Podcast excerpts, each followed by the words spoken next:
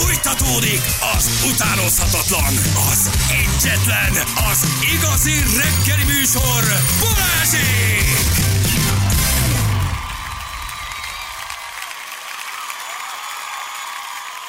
Itt vagyunk, jó reggelt kívánunk mindenkinek, hello drága hallgatók. Ma nem tudjuk mi van, de ma senkit nem érünk el, akit el Ne. akartunk érni, majd kicsit Mert ilyen- lehallgatják öcsém ne, ne, nehezen, nehezen, megy a, nehezen megy a történet. Hogy Ott van Attila, ahol a pilotok ex. Így van, elfogyott a pilótok, ez nincsen, Árpa Attilát nem érjük el, Novák Andris próbáltuk Törökországból hívni, hogy mi a helyzet, ugye tegnap is beszéltünk vele, ő akkor szállt le a repülőtéren, és már nagyon sok érdekes dolgot mondott el, és ma ígértük, hogy újra rácsörgünk, ugye, mert hogy kint van Törökországban, uh-huh. a borzasztó földrengés történt, elképesztő videókat látni Twitteren, TikTokon, mindenhol tényleg kártyavárként összeomló házak, borzasztó, borzasztó nagy, nagy a baj, és hát egyelőre Novák Andris sem érjük el.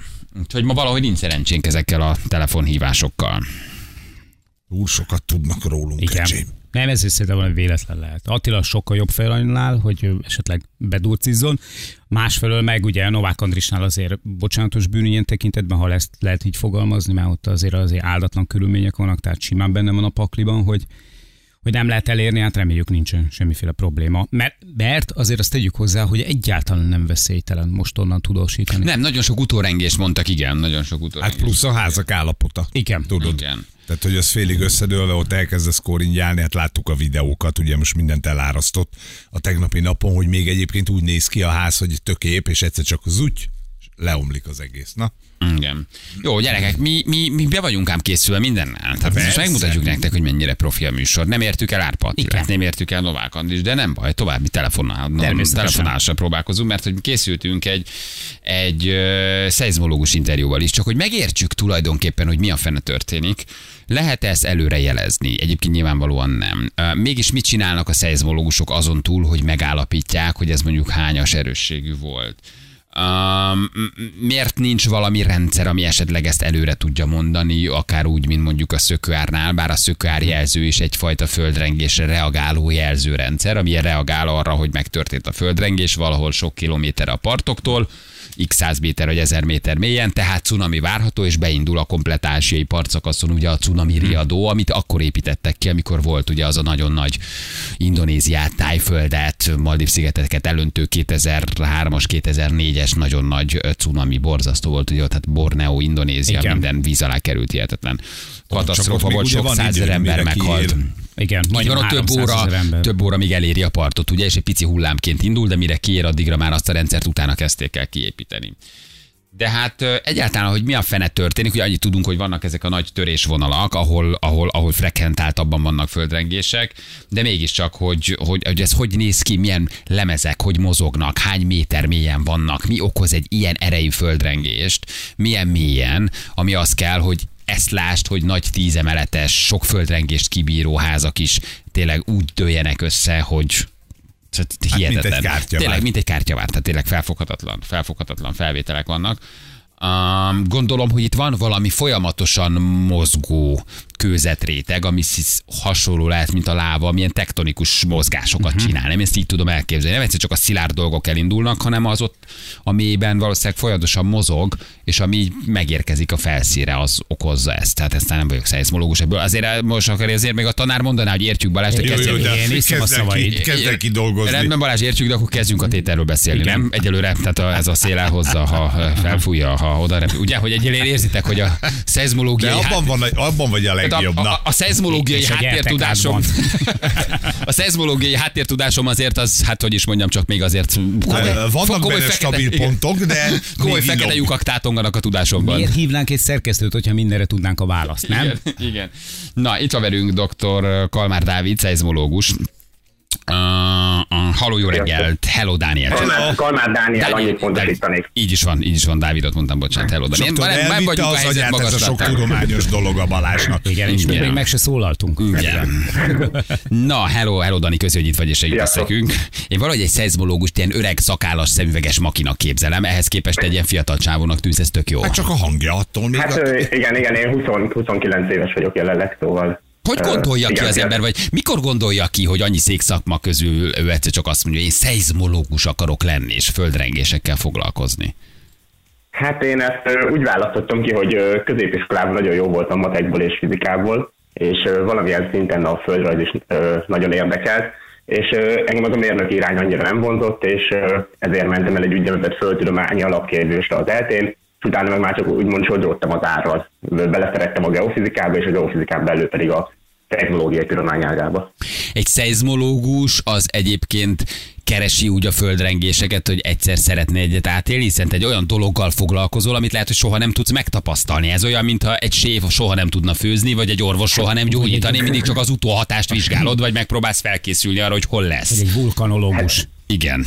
Hát, ö, hát én személy szerint ezeket nem keresem. Ö, inkább mi azt szoktuk ezt csinálni, hogy egy irodába ülve megpróbáljuk ö, megmondani a földrengések után, hogy ezek milyen különböző paraméterekkel rendelkeznek, és minél pontosabb képet adni a jövőre nézve, hogy az adott területen milyen földrengések várhatóak. Tehát ez egy irodai munka egyébként, az, hogy az ember Hát szeizmológus? ez, ez úgy történik, hogy vannak különböző, tehát Magyarországon például van jelenleg ö, 45 ö, szeizmológiai állomásunk. Ezek az állomások mind online elérhetőek. Ezeket az állomásokat így Budapesten a Sashegyen lévő szeizmológiai obszervatóriumban látjuk.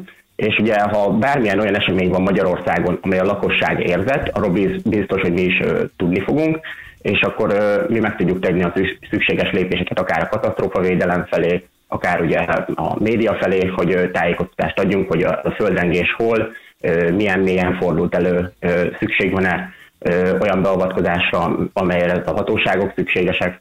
Szóval, ö, De igen. már csak utólag. De, de ezen, Utólag, ezen, utólag. Igen, igen. Ugye ezen túl, amivel még mi foglalkozunk, ugye az alapkutatás része, tehát ö, olyan ö, mondjuk elméletek felállítása, amivel tudjuk azt segíteni, hogy a jövőben ö, a tudományág úgymond előre haladjon. Aha. Ugye azt tudjuk, hogy nem lehet előre jelezni. E, Ez a török földrengés, ez most mennyire számít erősnek? A Twitter, a TikTok miatt egészen test közelből élünk már át akár egy ilyen földrengés, és tényleg kártyavárszerű e, omlanak össze az épületek, nyilván te is nézted. Mitől ennyire Igen, igen. durva ez most? Vagy mitől eznek az erőssége volt az, ami ennyire meghatározóvá tette, vagy csak rossz helyen történt? Mitől érezzük Hát azt, ez, hogy ez most ez, nagyon ez, ez, ezeknek az egy, ez ezeknek az együttese történt itt. Ugye azt tudjuk, hogy ez a zóna, ez az úgynevezett kelet-anatólia vető, ahol három ö, lemez is találkozik, az anatóliai lemez, az afrikai lemez és az úgynevezett arábiai lemez. Ugye ez egy nagyon aktív zóna. Már az előző évtizedben, meg ugye az előző években is ezen a területen voltak földrengések, sőt olyan földrengés is volt, aminek a magnitudója ugye a 7 fölött, 7-es magnitudó fölött volt, de ugye ez a 7,8-as magnitudó, ez, a, ez az az erősség, ami ezen a területen a valaha volt legnagyobb földrengés, persze mióta a műszeres megfigyelések működnek. Hát itt azt lehet mondani, hogy ez itt három dolog is közrejátszott. Ugye ez a földrengés nagyon nagy volt, nagyon sekély mélységbe történt. Ez a sekély mélységet úgy kell érteni, hogy ez egy ilyen 15 és 20 kilométer között pattant ki valahol, és ugye ez eredményezte azt, hogy ekkora pusztítást tudott végezni, továbbá azt, hogy sajnos ez a területnek a, úgymond az építkezése nem a ö, 21. századot idézi, és ezért nem, nem földrengés biztos épületek voltak, és ezért dőltek úgy össze az épületek sajnos, mint a kártyavárak. És ugye a másik nagyon nagy tesz az egészben az az volt, hogy ez a földrengés éjjel pattant ki, tehát kvázi a lakosság, mikor ugye otthon aludt, egyáltalán esélye se lett volna arra, hogy bárhogy ezt a szituációt lereagálja. Mert vannak olyan, úgymond ez az egész ö, földrengés nagyjából egy 10, ö, 10-15 másodpercig zajlott, de ugye egyszerűen az emberek nem nagyon tudtak mit csinálni. Tehát itt vannak olyan, például fejlettebb országban, Japán, Amerikában, hogy itt a gyerekeket már oktatják arra, hogyha egy földrengést éreznek, akkor mit kell csinálni. Ugye vannak ezek a praktikák, hogy álljanak be az ajtó alá, bújjanak az asztal alá, tehát próbáljanak valamilyen szinten védekezni ellen, de ugye sajnos itt erre nagyon esése volt, és ahogy láttuk a képeken, tovább az is hozzájárult ez, hogy itt ugye az építkezés olyan volt, hogy 9-10 emeletes házak voltak, és nem ilyen sima lakóházak, amiben ugye a földrengés sokkal nagyobb károkat tudott okozni. Igen. Ezt ilyenkor ti érzitek Magyarországon, és végigfut az egész Ez- világon? Gondolom a magyar műszerek erre ugyanúgy bejeleznek, csak itt már Ez így van, ez így, ez így van, ezt Magyarországon mi a kipattanási, a, tehát a, a törökország kipattanási idő után négy perccel már érzékeltük. És ugye mi innen a mi műszereinkkel meg is tudtuk ennek a helyét határozni, hogy ez, ez ott Törökországban történt. Tehát ti már a magyar műszeren látjátok, hogy úristen, ez nagyon erős, hiszen ha gyengülve Ez- így ez ér ide a jel, akkor ti már ott ez- ez tudjátok fontos. lokalizálni, hogy az viszont ott nagyon Hát- erős volt. Ez pontosan így van, mikor mi ezt megláttuk hát ugye én csak reggel az adott kolléga, aki a ügyeletes volt, ugye a, ő, ő jel, ő egyből látta, hogy ez egy óriás rengés. Tehát, hogy ez, ez, ez nekünk is úgy kilőtt a szeizmogramokon, hogy azért erre felkapja mindenki a Ilyenkor van egy riadó lánc, hogy az ügyeletes, aki ott van bent, hívja valakit, aki hívja a katasztrófajelmet, aki fölszól, tehát ennek van egy riadóztatási lánc, amit ti láttok például, hogy Jézusom egy ilyen erejű földrengésről azért itthon is tudnia kell valakinek? Hát ebben az esetben ugye nekünk az a feladatunk, hogy olyan földrengésekkel foglalkozunk, mint ügyeletes, hogy amit Magyarországon éreznek, és hogy a magyar, lakos, hát, és a magyar lakosságra veszély jelenthet. Tehát Aha. ugye ez nem csak a magyar, tehát a földrengés nem ismer országhatárokat, tehát például a Ugye 2020-ban a Petrinyei földrengés nagyon jó példa volt, hogy Horvátországban történt, de az egész Dunántúlon szinte érezték Magyarországon. Ugye ebben az esetben nekünk úgymond nem volt feladatunk azzal, hogy itt a hatóságokat értesítenünk kell, mert ugye itt már reggelre ugye a médiát egyértelműen bejárta ez a hír, hogy Törökországban egy nagyon nagy földrengés volt. Mi generálja ezt a földrengést? Ugye elmondod, hogy itt három kőzetlemez találkozik, ezek ilyenkor egymás alá csúsznak. Ahogy a Balázs Ö, ebben a- mondta, van, van, egy, van egy vulkán alul, ami, ami megindítja, vagy ez mitől indul? Ez, ez így nem így történik, tehát ezek a lemezek itt úgy, úgy kell elképzelni, hogy ezek egymás mellett próbálnak elcsúszni. Ugye ez az elcsúszás, ez folyamatosan megy végbe, viszont egyszer, tehát ugye ez a lemeznek a felülete úgymond ez nem egyenletes, és ez néha egy megreked. És amikor ez megreked ez a lemez, akkor a feszültség szépen lassan elkezd felhalmozódni, és ugye ezek a rideg úgynevezett kőzetlemezek eljutnak egy olyan pontig, mikor ezt a feszültséget már nem bírják tárolni, és akkor pattan ki ez a nagy földrengés, mikor ez a feszültség úgymond elpattan. Tehát akár ezek ilyen tektonikus mozgások a föld alatt, mint a 20 kilométerre, ami akár zajlik évekig vagy évtizedekig, nő a feszültség, nő a feszültség, majd a két lemez közötti felhalmozott energia elpattan, és felfelé utat törve megtörténik maga a földrengés. Ez lehet mondjuk egy 30 éves mozgás eredménye is? Hát a, maga a földrengés ugye a mélybe történik meg, Igen. csak ugye azok a rugalmas hullámok, amik ugye elérik a felszínt, ugye azok o- o- ö, okozzák ezeket a pusztításokat. Ugye ezek a lemezek mozgása éves szinten, ugye ha minden nyugalomban van, az ilyen nagyjából ilyen milliméter per év, nagyon maximum centiméter per év nagyságrendű. De ugye ebben az esetben, most ami történt ennél a 7,8-as földrengés, ez a lemez, ez akár hát másfél-két métert ugrott, tehát az alatt a 10 másodperc alatt, mikor ez a földrengés bekövetkezett. És ilyenkor előre jósolhatóan ti azt már tudjátok, hogy egy ilyen típusú földrengésnél több száz utórengés jön. Vagy Ez jöhet. ö, így van, ez így van. Tehát itt, a, itt ugye a, itt is csak ugye a, a statisztikai dolgokra tudunk ö, hagyatkozni. Tehát ebben az esetben ö, pontosan már az utórengések száma lassan már ugye a, a, már nem lassan már 500 fölött van, és ugye ami az a nagyon ö, úgymond megdöbbentő és durva, hogy ez az ötös magnitudonál nagyobb rengések is már lassan a százas nagyságrendet közelítik, ami igazából akkora erősségű rengés, hogy Magyarországon az vezető hír lenne, ha ö, ekkora rengések lennének. Igen, én Tehát, hogy fel- ez, igen. Bocsánat, csak meg akartam ezt olyan értelemben erősíteni, hogy felmentem most ide a földrengés.hu-ra, és megnéztem ezt a táblázatot, amin ugye a legfrissebb adatok vannak. Egyébként Magyarország is rajta van, és itt egészen elképesztő mennyiségű földrengést lehet látni, de gyakorlatilag ebbe a magasabb kategóriába elsőket is, tehát hat, hatós erősségű Így földrengéseket is, mondjuk. Japán meg Fülöp-szigetek tekintetében, és itt vannak a törökországiak is egészen pontosan napra is időpontra lebontva, sőt Magyarország is itt van a, a maga kis ö, 1,5 meg ö, egyes erősségű ilyen földrengésével, egészen konkrétan meghatározni, hogy csóra magasságában. Uh, hogy néz ki maga a műszer? Ez egy ilyen papír tekercs, ami így forog körbe, és két ilyen kis, mint a hazugságvizsgáló, két ilyen kis pici mutató, így megy, és mint egy EKG vonal itt kirajzol, és te ránézel, felkapod, felmutatod a fény felé, úristen, ez megtörtént megint. Tehát ez ilyen nagy, nagyon filmszerű, ezt látjuk filmekben. Ez egy ilyen műszer, vagy ez már tök digitális? Nem, nem, nem, ez teljesen digitális az egész, tehát úgy kell elképzelni, hogy van egy úgynevezett szeizmográf, amelyet ugye nagyon fontos, hogy olyan helyre kell lehelyezni, amely egy ugye lebetonozott, stabil terület, ahol nyilván ugye különböző, és ugye ezt nagyon védeni kell különböző környezeti hatásoktól, napfénytől, páratartalomtól, tehát ezek, ezek nagyon érzékeny műszerek. Tehát azért ezt érzékeljük, hogyha itt Törökországban egy földrengés kipattan, és azt tudják itt érzékelni, akkor azért az, vagy nem, nem csak meg ugye Japánban, meg bárhol a világon. Tehát ugye mi Magyarországon minden olyan földrengés képesek vagyunk érzékelni, mi az ötös magnitudónál nagyobb, ami bárhol kipattan a világon. Tehát szóval ezek nagyon érzékeny műszerek, Ugye ezeket, ezek ott veszik a jelet, utána azt egy központi számítógépbe egy átlakító segítségével továbbítják, és már mi azokat a jeleket látjuk. Tehát ugye ez, ez nincs már, ugye régebben tényleg így volt, hogy volt egy papír, és ugye akkor arra lehetett látni, hogy akkor jön a földrengés, akkor az kileng, de ugye manapság ez már teljesen digitálisan zajlik. Nincs, Most, most, hogy a két kőzetlemez ugye elsimult, Azt mondtad, hogy ez indította el ezt a földrengést. Ilyenkor van legalább remény, hogy most akkor egy ideig nem lesz itt? Vagy ez abszolút megmondhatatlan ez is?